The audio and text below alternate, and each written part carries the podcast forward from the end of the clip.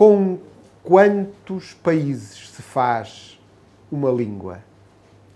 Na semana em que Portugal inova, criando um mecanismo de autorização de residência automática para, pasme-se, falantes de uma mesma língua, temos connosco hoje na icónica mesa do Cícero, na conversa entre gente de cá e de lá, o personagem central e de quem hoje todos falam. José Luís Carneiro, ministro da Administração Interna, ele foi secretário de Estado das Comunidades Europeias. E talvez por isso ele consiga tratar do país que recebe muito melhor, porque percebe bem e conhece bem toda a diáspora portuguesa.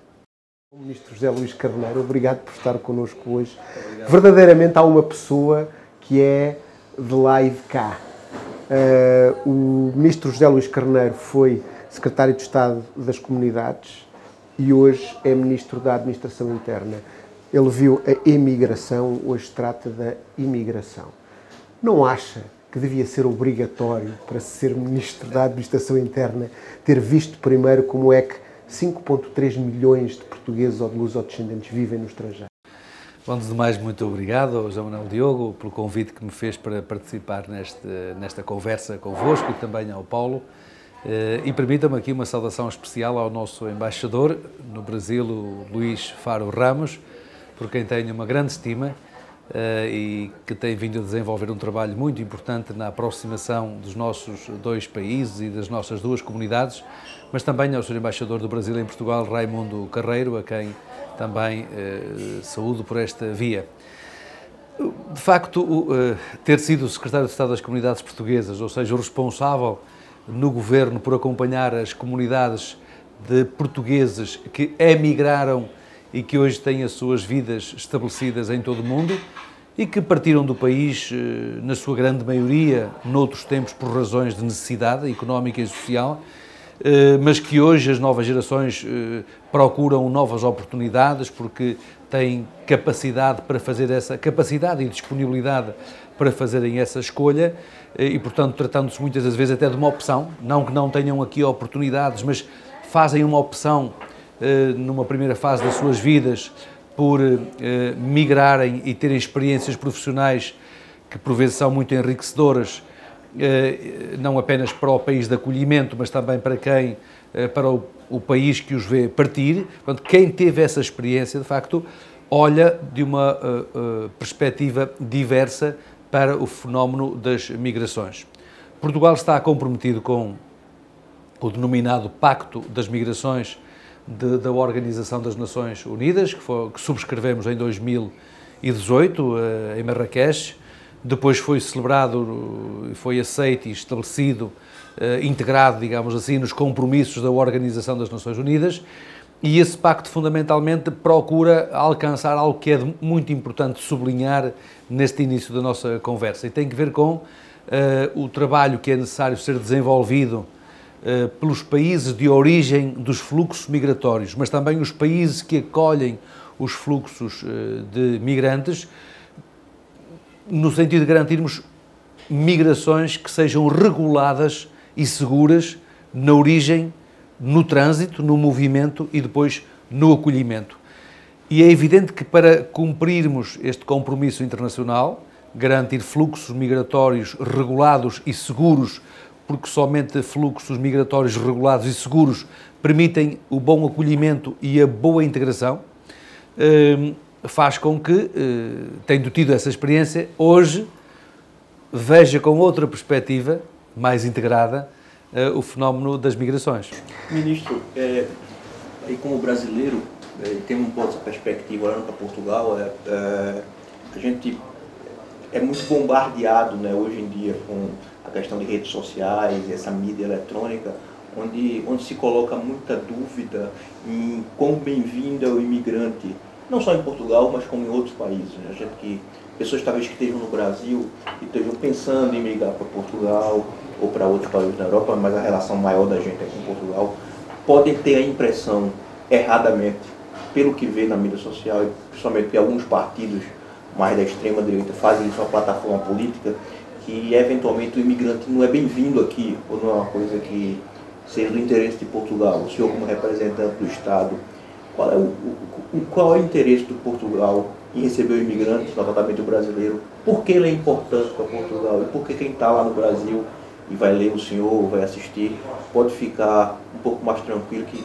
não, se eu quiser ir para Portugal e quiser empreender e quiser trabalhar, é uma terra que precisa de mim de certa maneira. O que é que, que, é, que é a verdade disso aí, da visão do Estado português?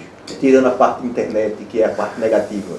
Bom, eh, antes do mais, eh, gostaria de dizer o seguinte: eh, Portugal e os portugueses têm um percurso histórico que nos habilita a olharmos para o mundo de uma outra forma, porque nós próprios temos 5,7 milhões de imigrantes e luso-descendentes nas várias regiões do mundo. E uh, conhecemos bem, e eu que fui secretário de Estado das Comunidades Portuguesas, conhecemos bem uh, o contributo que os emigrantes dão uh, para não apenas o rejuvenescimento social, o desenvolvimento económico, a permuta de culturas e o desenvolvimento cultural e para, se quisermos, a inovação social e até institucional. Poderia dar aqui centenas, são mesmo milhares de exemplos de portugueses que se encontram em várias regiões do mundo. Olha, dou um exemplo, dou um número. Em 1955, Portugal tinha registados em Paris 50, 25 mil, salvo erro, 25 mil portugueses, não me foge a memória. E em 1975 tínhamos 750 mil portugueses registados em França.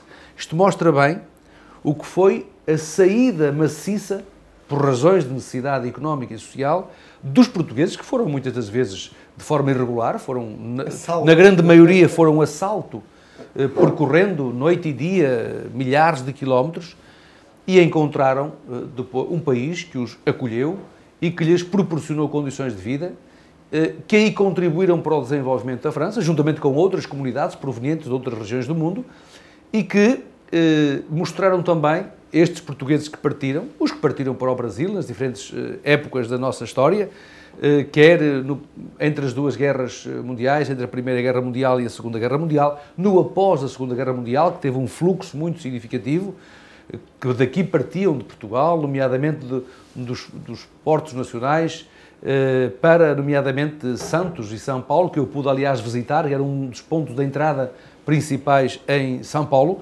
e que aí encontraram perspectivas de realização pessoal, de realização profissional, e agora há depois a outra face da imigração, que é o contributo que essa imigração não apenas dá para os países de acolhimento, mas o contributo que ela dá para as terras de origem, para as famílias que cá ficam e para toda a comunidade. O Essa de Queiroz, que é um dos nossos uh, expoentes do século XIX, um dos melhores e mais importantes expoentes da literatura do século XIX, eh, quando foi cônsul em Havana, eh, escreveu um trabalho muito eh, valioso que depois veio a ser editado em Portugal. Na altura foi um relatório para o Ministro dos Negócios Estrangeiros, Andrade Corvo, e esse trabalho chama-se A Imigração como Força Civilizadora e procura precisamente ilustrar os efeitos que a imigração tem nas sociedades de acolhimento, mas também nas sociedades e comunidades de partida.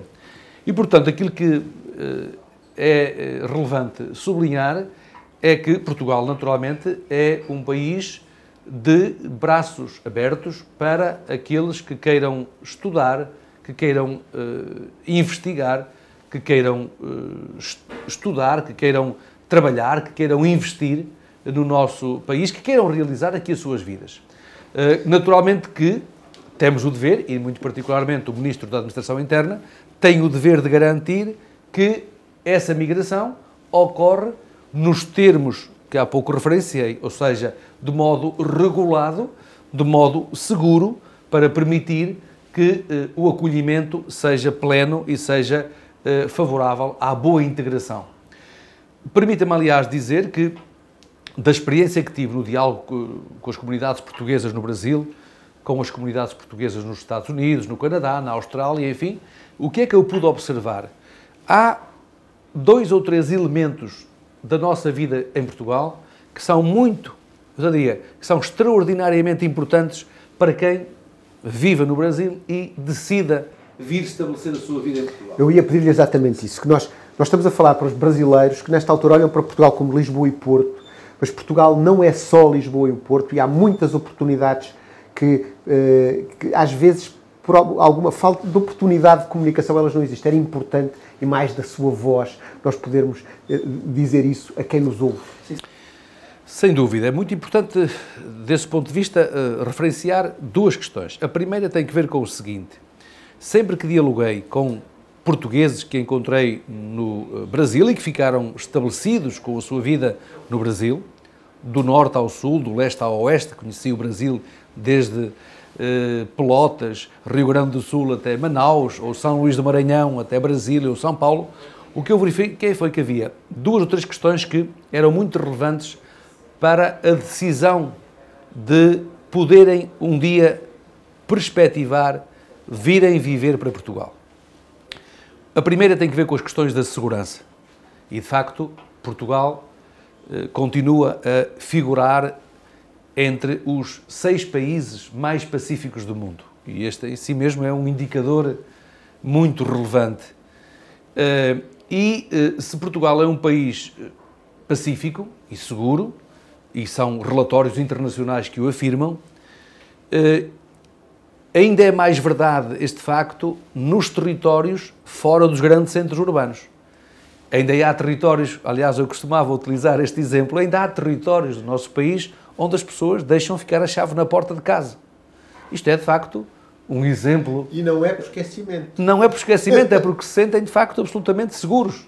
É impensável para essas pessoas que alguém possa vir à sua propriedade, eh, abrir a porta ou, eh, digamos, entrar na sua propriedade. E, portanto, há um vasto eh, território do país que tem estas características eh, e, eh, para além desta marca da segurança que é transversal ao país eh, e também nos grandes centros urbanos. Mas é muito importante que haja a noção de que nós temos grandes cidades, cidades médias e depois pequenas localidades, pequenos municípios. Eh, e já explicarei porquê. A segunda, eh, digamos, dimensão que me era colocada sobre um fator para decidir poder vir para Portugal tinha a ver com o facto de aqui, por exemplo, o acesso à educação ser um acesso em que, desde o pré-escolar até ao ensino secundário. Lá fora deu um exemplo muito, muito interessante com os Estados Unidos, não sei se o pode falar aqui, mas. Sim, eu recordo-me, por exemplo, quando visitava os portugueses nos Estados Unidos, desde a Califórnia até uh, Newark, uh, verificava que as famílias dos portugueses pediam empréstimos bancários para poderem colocar os seus filhos a estudar, a realizarem os seus estudos. 200, 250 mil dólares, 300 mil dólares. Bom, e nós o que lhes dizíamos era, bom, vós com esse investimento, em Portugal conseguiam não apenas uh, aceder ao ensino superior, fazerem a vossa licenciatura e adquirirem ainda uma habitação, uma habitação. Portanto, isto não naturalmente nos grandes centros urbanos, mas sobretudo nos territórios mais periféricos às grandes cidades. Eh, hoje, de facto, o país tem conhecido uma procura cada vez maior e, de facto, eh, a habitação começa a ser, de facto, uma das, eh, digamos, também das dificuldades que têm existido, nomeadamente pela pressão, porque Portugal, felizmente, tem estado entre os países que maior atratividade tem tido.